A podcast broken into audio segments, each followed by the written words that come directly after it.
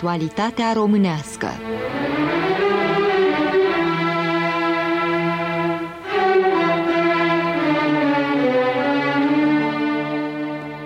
La microfon al dumneavoastră Neculai Constantin Munteanu. Mai întâi sumarul emisiunii de astăzi.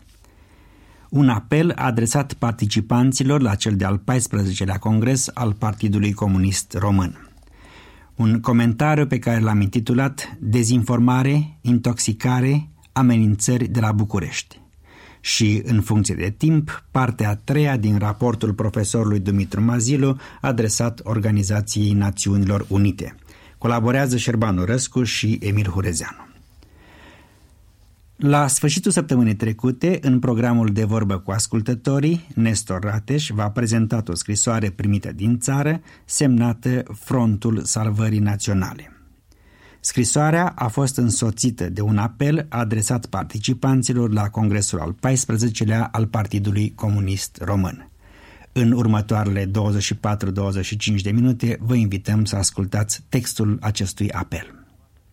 Deși alegerea dumneavoastră la Congres a fost regizată după tipicul știut, în vederea asigurării acelei mase inerte de oameni chemați să mistifice și să tămâieze, să asculte și să aplaude inovații, știm că în adâncul conștiinței celor mai mulți dintre dumneavoastră mocnește dezgustul, rușinea și îngrijorarea față de situația catastrofală în care a fost adusă țara de către dictatura Ceaușescu și față de marile primejdii care amenință viitorul nostru.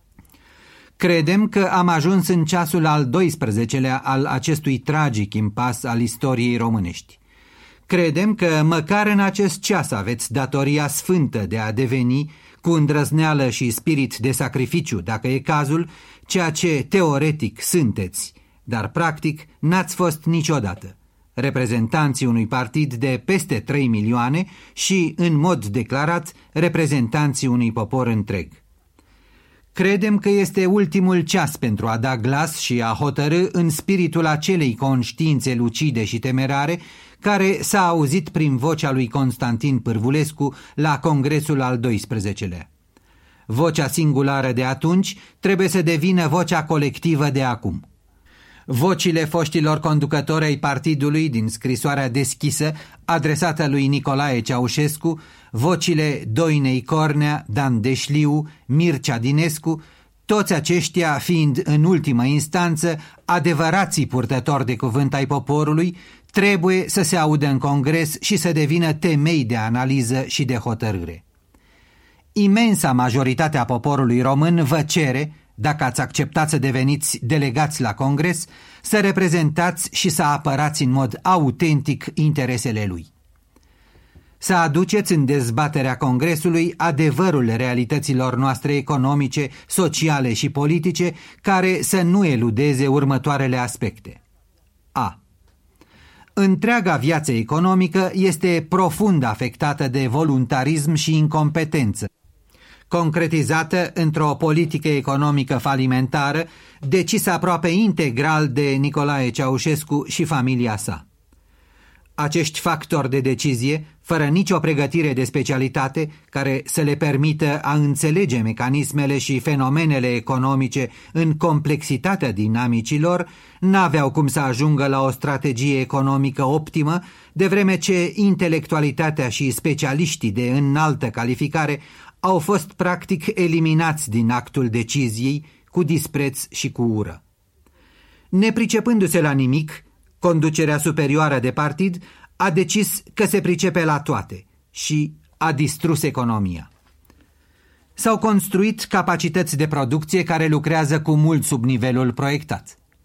S-au făcut investiții iraționale, risipindu-se miliardele împrumutate în obiective economice sau de altă natură, nerentabile și niciodată amortizabile. S-au hotărât planuri de producție nerealiste care au ignorat mijloacele energetice, disponibilitățile de materii prime și necesitățile de import. S-au exportat produsele industriei noastre cu mult sub valoarea costurilor de producție, ceea ce a însemnat, de fapt, risipirea averii naționale și dispreț față de munca trudnică a clasei muncitoare. Agricultura a fost distrusă prin distrugerea țăranului. Exploatarea acestuia a căpătat proporții mai grave decât sub regimul burghezo-moșieresc. Mărturiile sunt atât de numeroase și atât de cunoscute, încât ele se află la îndemâna fiecăruia. Ce poate fi mai condamnabil și mai compromițător din punct de vedere economic și politic decât faptul că agricultura se face cu studenții și elevii, cu militarii și pușcăriașii, iar când nici aceștia nu ajung, cu muncitorii din fabrici, și că aproape în fiecare an o bună parte din recoltă rămâne pe câmp. Ce poate fi mai antiuman, mai antisocialist, mai culpabil decât să vinzi peste graniță la prețuri derizorii cea mai mare și cea mai bună parte a producției agricole într-un total dispreț față de producătorii de bunuri materiale și spirituale care au fost lăsați să flămânzească? B. Erorile din economie și-au avut reflexul lor în planul social-cultural. A fost afectat profund nivelul de trai al populației, aducându-l la parametri cunoscuți doar în timpul războiului, uneori chiar sub aceștia. Lipsa alimentelor de strictă necesitate, a încălzirii și luminării spațiilor de muncă și de locuit, a benzinei, a unor produse de strictă necesitate, de la pastăți și lame de ras la piese de schimb pentru mai toate bunurile aflate în posesia unui cetățean.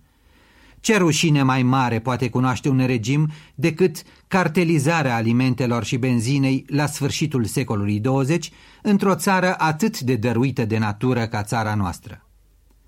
Nivelul sub orice critică al asistenței sanitare, care a dus la creșterea îngrijorătoare a morbidității populației, la reapariția unor boli eradicate cu douăzeci de ani în urmă, sifilisul, tuberculoza, râia, la creșterea mortalității și la nivelul scăzut al nașterilor, în pofida rușinosului și abuzivului decret dat tocmai pentru a se asigura sporirea acestora.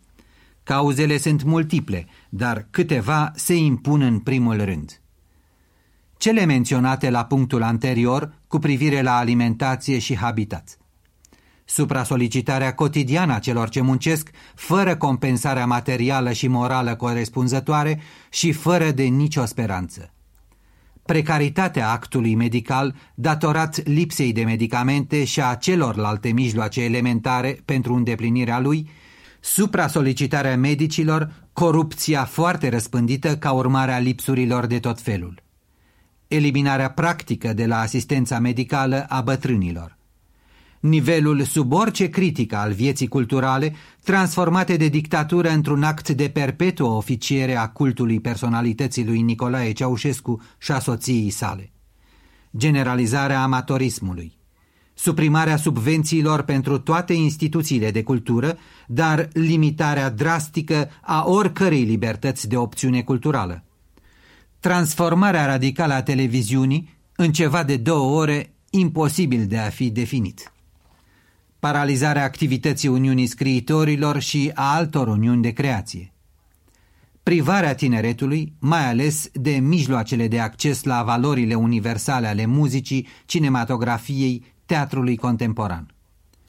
Poluarea activității sportive, în special a fotbalului, prin imixtiunile puterii politice și prin sforăriile de tot felul care afectează competițiile și participările la întrecerile internaționale. Învățământul a fost foarte grav afectat ca urmare a faptului că organizarea și desfășurarea lui a fost decisă de același cuplu, cu aceeași incompetență și cu același voluntarism. De altfel, cum ar fi putut să decidă optim în problemele școlii cineva pentru care școala este o vagă amintire, iar studiile superioare nici măcar atât?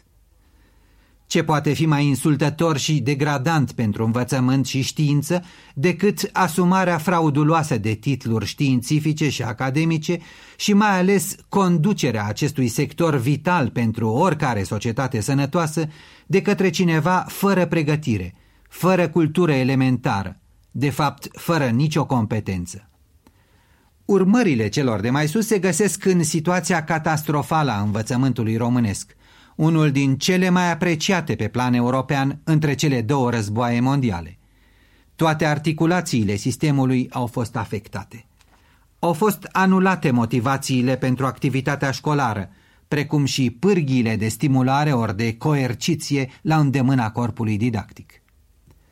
Desființarea repetenției la ciclul elementar, sancționarea profesorilor exigenți în numele statisticilor triumfaliste, transformarea mijloacelor de verificare a principiilor decimologice, acel capitol al pedagogiei care studiază examenele, și a bacalaureatului în adevărate parodii, sistemele nestimulative ale repartizărilor absolvenților, dezvoltarea aberantă a învățământului seral, încercările de generalizare a învățământului de zece ani și acum a celui de doisprezece, toate acestea au generat nu numai un dezinteres general pentru învățătură, dar și o infirmizare morală a tinerelor generații, care, începând de la grădiniță și până la facultate, sunt modelate sub semnul minciunii, al demagogiei, al fățărniciei și parvenitismului.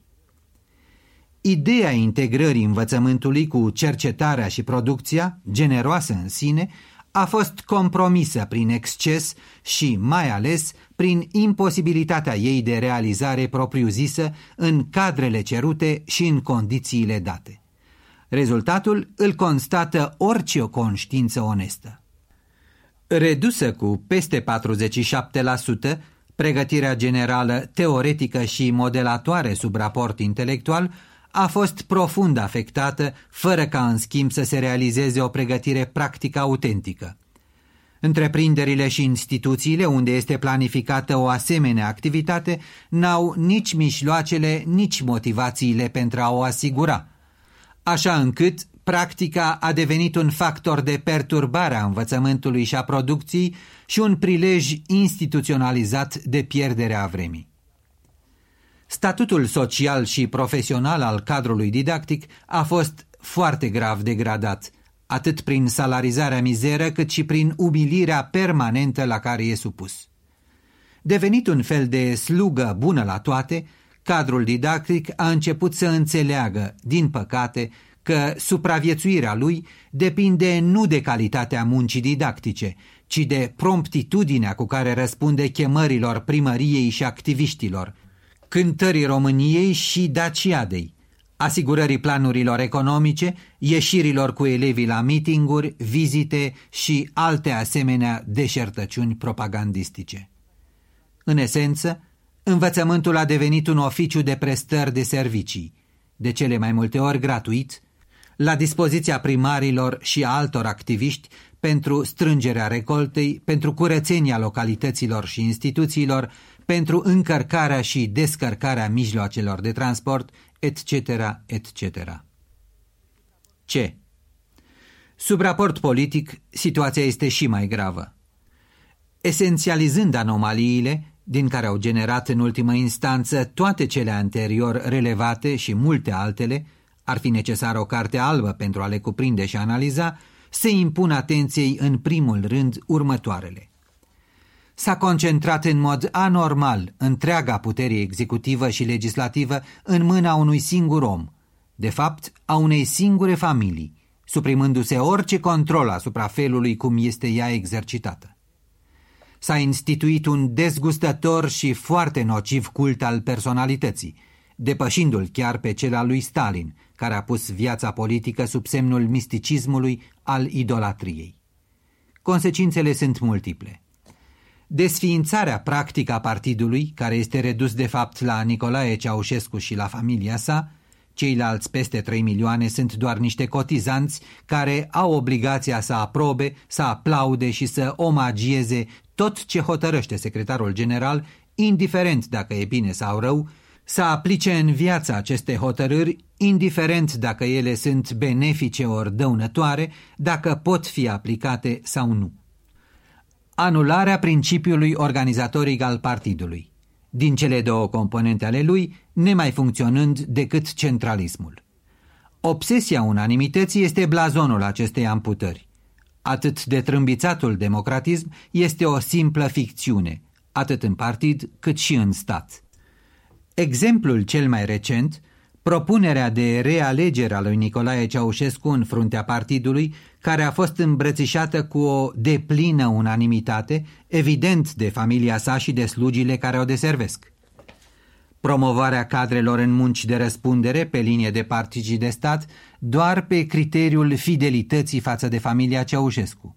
De aici, succesul impostorilor, al incompetenților, al demagogilor care procopsesc într-o ruină mai toate domeniile pe care sunt puși să le conducă. Sterilizarea și prostituarea mai tuturor formelor de cultură, obligate să-și câștige dreptul la existență doar prin participarea masivă la oficierea acestui cult. Este refuzat orice dialog autentic cu țara, cu cei care împărtășesc alte opinii decât dictatura. Sunt reprimate cu violență orice încercări ale unui asemenea dialog, deși el se înscrie perfect în legile țării și în statutul partidului.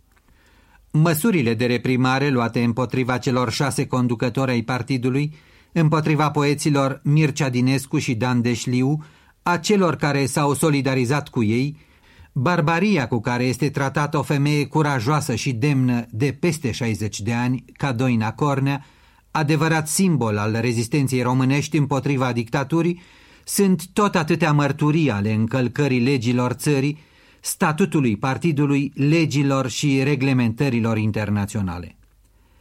Aplicarea principiului eronat privind omogenizarea socială și națională are numeroase efecte dăunătoare sub raport social. Acest principiu anulează spiritul de competiție, afirmarea și împlinirea valorilor, aspirația individului de a-și depăși mereu condiția, așa precum generează fenomene de discriminare națională, atât de dăunătoare conviețuirii armonioase și unității unui popor. Derivată din primele patru, alături de ruinarea economiei și a vieții sociale, este falimentarea politică externă, dusă îndeosebi în ultimii ani și care dovedește nu doar voluntarism și incompetență, ci un ridicol și periculos infantilism politico-diplomatic care prejudiciază profund prestigiul și interesele noastre pe plan mondial. Încălcarea legilor internaționale, comportamentul impertinent, agresiv și obstrucționist în viața și organismele internaționale, sfidarea Organizației Națiunilor Unite și a mai tuturor țărilor lumii în care se exprimă poziții critice față de politica de încălcare a drepturilor omului de către dictatura Ceaușescu, organizarea de acțiuni teroriste în străinătate, vânzările clandestine de arme în zonele de conflict militar, manipularea propagandistică cu valuta forte a țării, a presei străine și a unor instituții în vederea oficierii cultului personalității și dincolo de granițele țării, erijarea în unic posesor al adevărului despre construcția socialistă, blamarea experiențelor și eforturilor înnoitoare din celelalte țări socialiste și prezentarea experienței falimentare a socialismului de la noi drept singura adevărată și autentică, ignorarea semnificațiilor foarte grave ale emigrărilor în masă din România, mai ales a emigrărilor din ultimii ani în Ungaria, și transformarea acestui fapt, ale cărui cauze se află în tragedia adusă în țară de dictatura Ceaușescu, în pretext de campanii ostile împotriva vecinilor noștri. Este o atitudine care își are explicația și în procesele înnoitoare din Ungaria, unde adevărurile aduse la lumină sună a funie în casa spânzuratului pentru dictatura de la noi. Ridicarea gardului de sârmă de-a lungul graniței cu Ungaria este nu numai o mare stupizenie politică, dar și o rușine imensă pentru țara noastră, amintind de sârma ghimpată a lagărelor hitleriste. În spiritul aceleiași necesități de a afirma și de a dezbate adevărul, pentru ca, plecând de la el, să se poată lua hotărârile cele mai înțelepte, să cereți discutarea în Congres a scrisorilor deschise, trimise secretarului general de cei șase foști conducători ai partidului, de Doina Cornea și Dan Deșliu, și să hotărâți anularea tuturor măsurilor administrative și polițienești luate împotriva lor, ca și împotriva tuturor celorlalți oameni care și-au exprimat deschis opinii critice privind viața economică, socială și politică a țării. Toți aceștia n-au făcut decât să uzeze de drepturile prevăzute în Constituția țării, în tratatele și legile internaționale la care suntem cosemnatari, în statutul partidului. Ei au făcut chiar mai mult, recunoscând practica curentă a dictaturii de a încălca orice lege, dacă aceasta nu-i convine, cunoscând violența cu care înnăbușă orice încercare de a pune în discuție politica elaborată de ea, acești oameni și-au asumat riscul confruntării cu tirania în numele adevărului și al dreptății, în numele unui popor îngenunchiat, terorizat și dus în pragul pierzaniei. Să supuneți discuției și să decideți cu cea mai mare răspundere pentru prezentul și viitorul țării hotărârea privind sistematizarea satelor. Deși în principiu aceasta pleacă de la o necesitate reală, ea a devenit, prin felul în care a fost gândită, la trecutul și la viitorul nostru, un atentat inadmisibil la adresa individului transformat într-un simplu obiect pe care statul îl manevrează cum vrea. Cine i-a dat lui Nicolae Ceaușescu drept de viață și de moarte asupra oamenilor, familiilor, satelor și orașelor?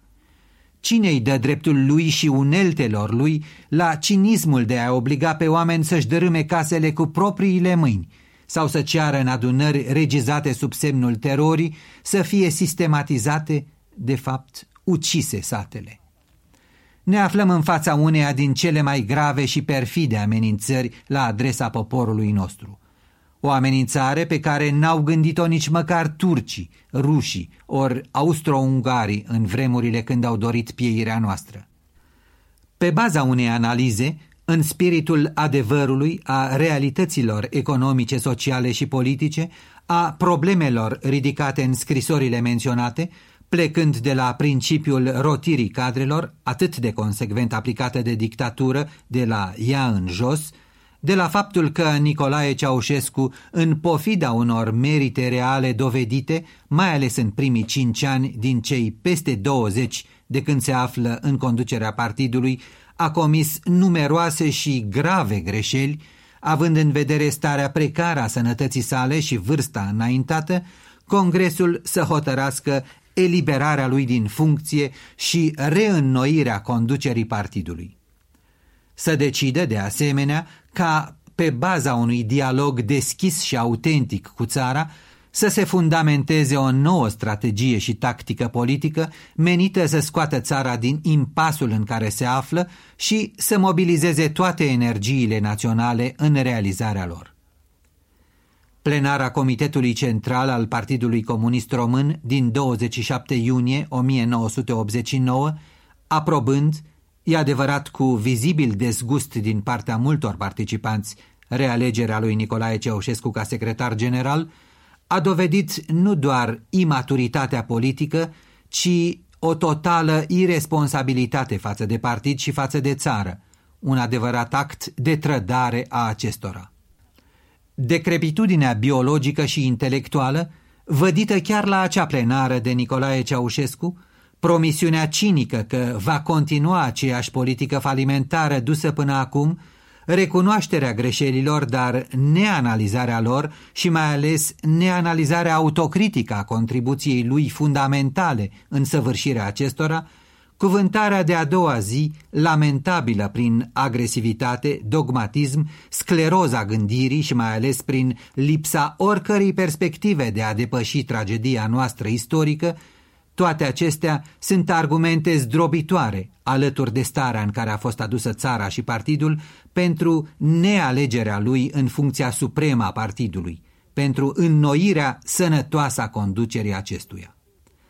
Credem că este poate ultima ocazie de a se opera cu înțelepciune și în mod pașnic schimbările esențiale pe care starea de criză actuală le impune cu necesitate. Este poate ultima ocazie de a evita un conflict social major, de a evita vărsarea de sânge la care aproape totdeauna duce disperarea. Aveți misiunea istorică de a evita o asemenea tragedie, Așa după cum aveți datoria să vă gândiți la răspunderea nemiloasă nu doar în fața istoriei, ci și a judecății imediate, care nu va întârzia să vină. Răbdarea românului e proverbială, dar nu e fără de margini. De meditat asupra proverbialei răbdări a românului. Acesta a fost textul apelului adresat Congresului al paisprezecelea al Partidului Comunist Român de o grupare de români din țară ce-și spune Frontul Salvării Naționale. A citit Constantin Mânciulescu. Schimbăm subiectul. În ultimul timp, în emigrația românească plouă. Plouă cu anonime, plouă cu amenințări.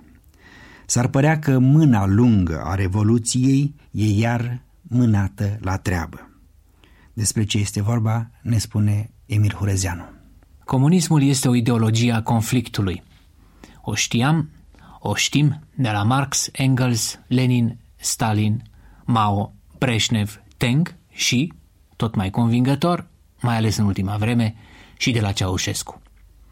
O ideologie a conflictului pentru că, în primul rând, ideologii comuniști, fie ei clasici, moderni sau post-moderni, cum se spune acum, au mizat întotdeauna pe teoria luptei de clasă, inevitabilă, se susține, în care fiecare perioadă istorică își delimitează adversarii obiectivi, potrivit căreia, la fel de inevitabil, comuniștii ar fi până la urmă singurii învingători posibili, pentru că au stabilit-o singuri, istoria ar fi de partea lor în mod natural, adică legic, adică obligatoriu.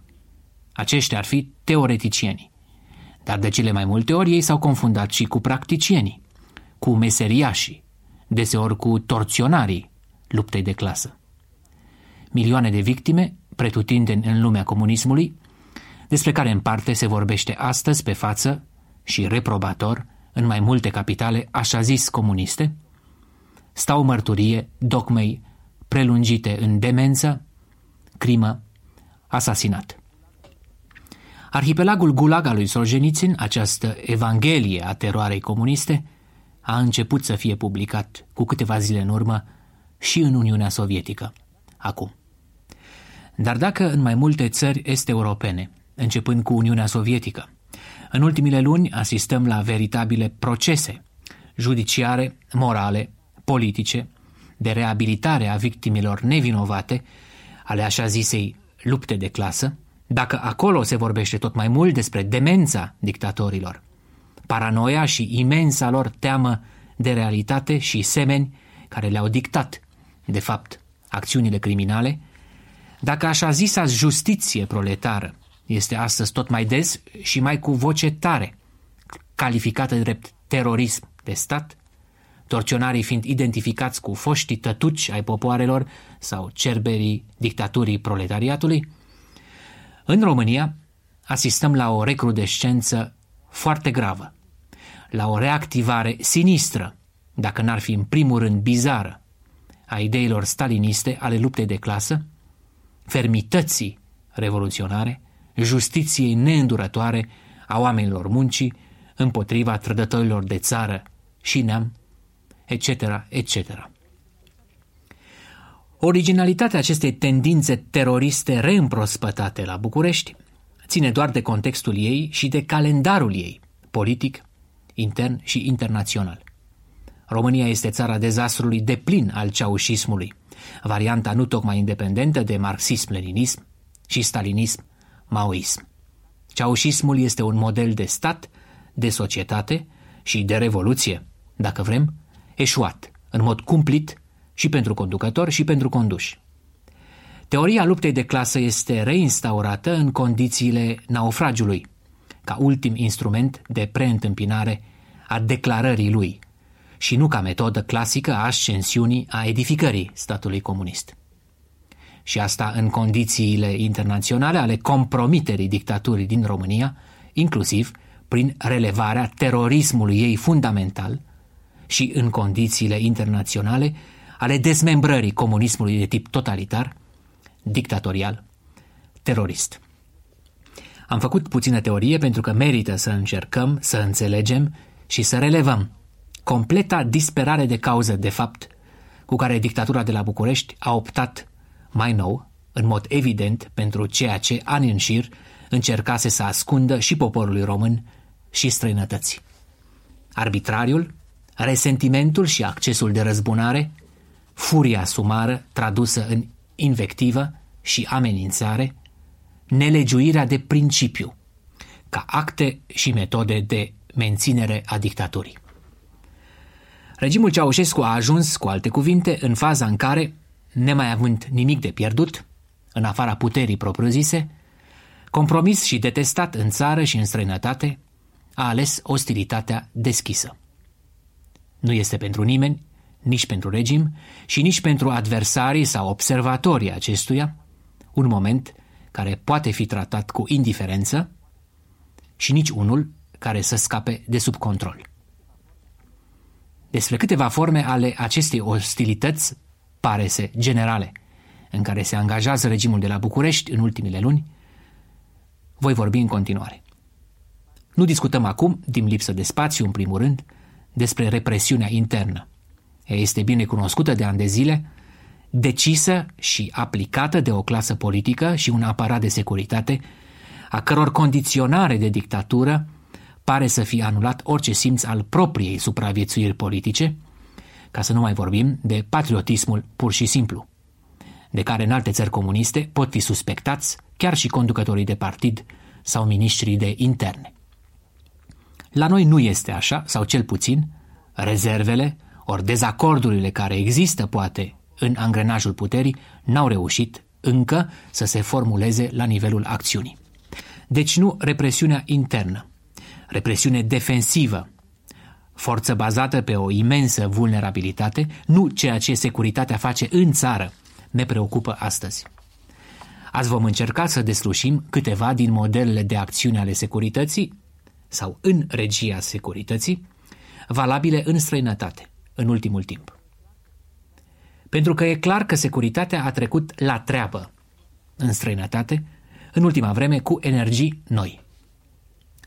La început a fost și aici, desigur, cuvântul.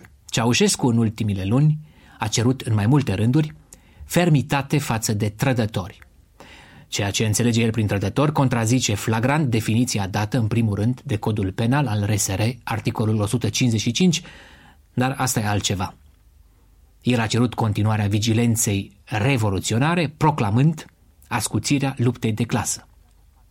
S-ar zice că întreaga panoplie tradițională a securității, a serviciilor operative sau adormite din străinătate, a fost mobilizată. Ceaușescu vorbea la douăzeci și șapte iunie anul acesta, la plenara Comitetului Central, de pedepsele pe care poporul ar fi chemat să le administreze împotriva dușmanilor țării. Ori poporul, în acest context, știm și dacă nu bănuim cine este. Iar în rândul dușmanilor și al trădătorilor intră cam toți cei care, pe față sau tacit, inclusiv prin părăsirea țării, și sunt tot mai mulți aceștia, refuză să-l confunde pe Ceaușescu cu cel mai iubit fiu al poporului.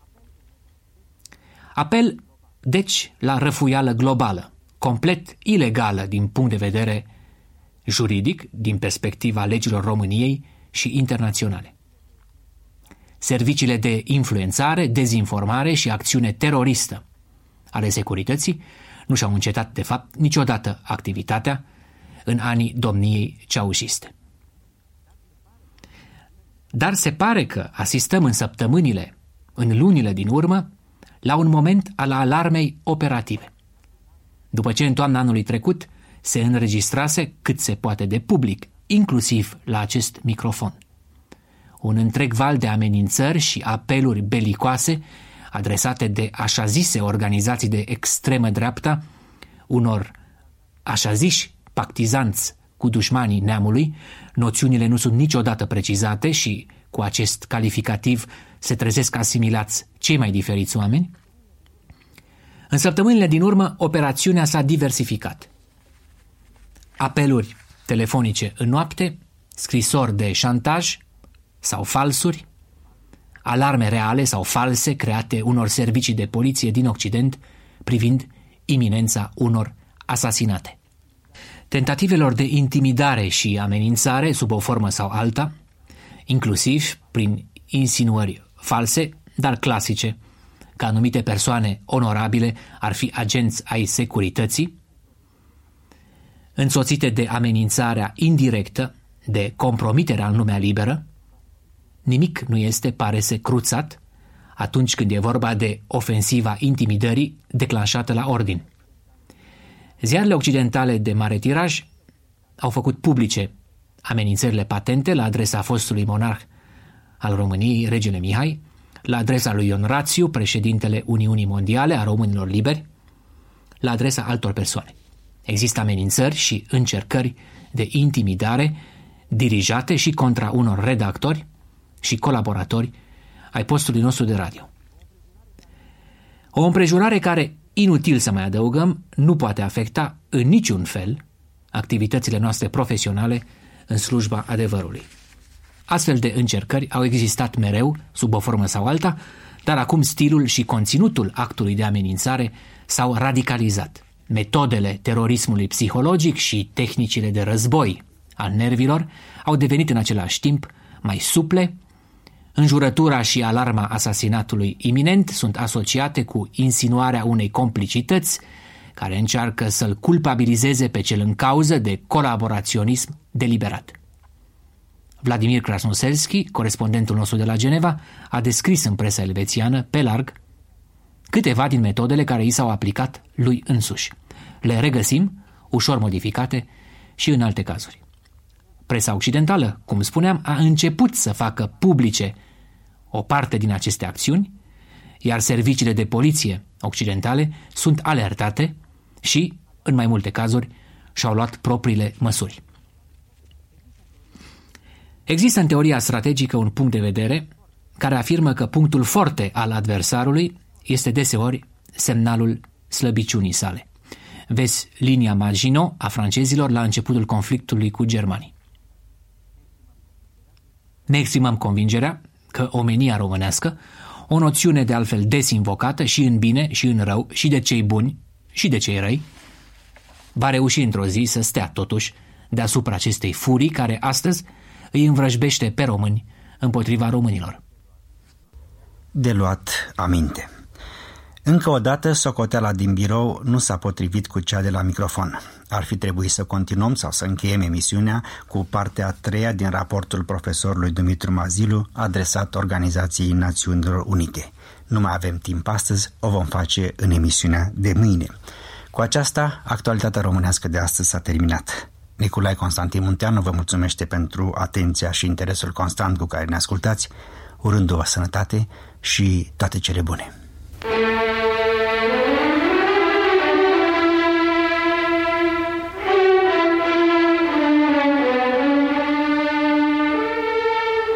Am transmis programul Actualitatea Românească.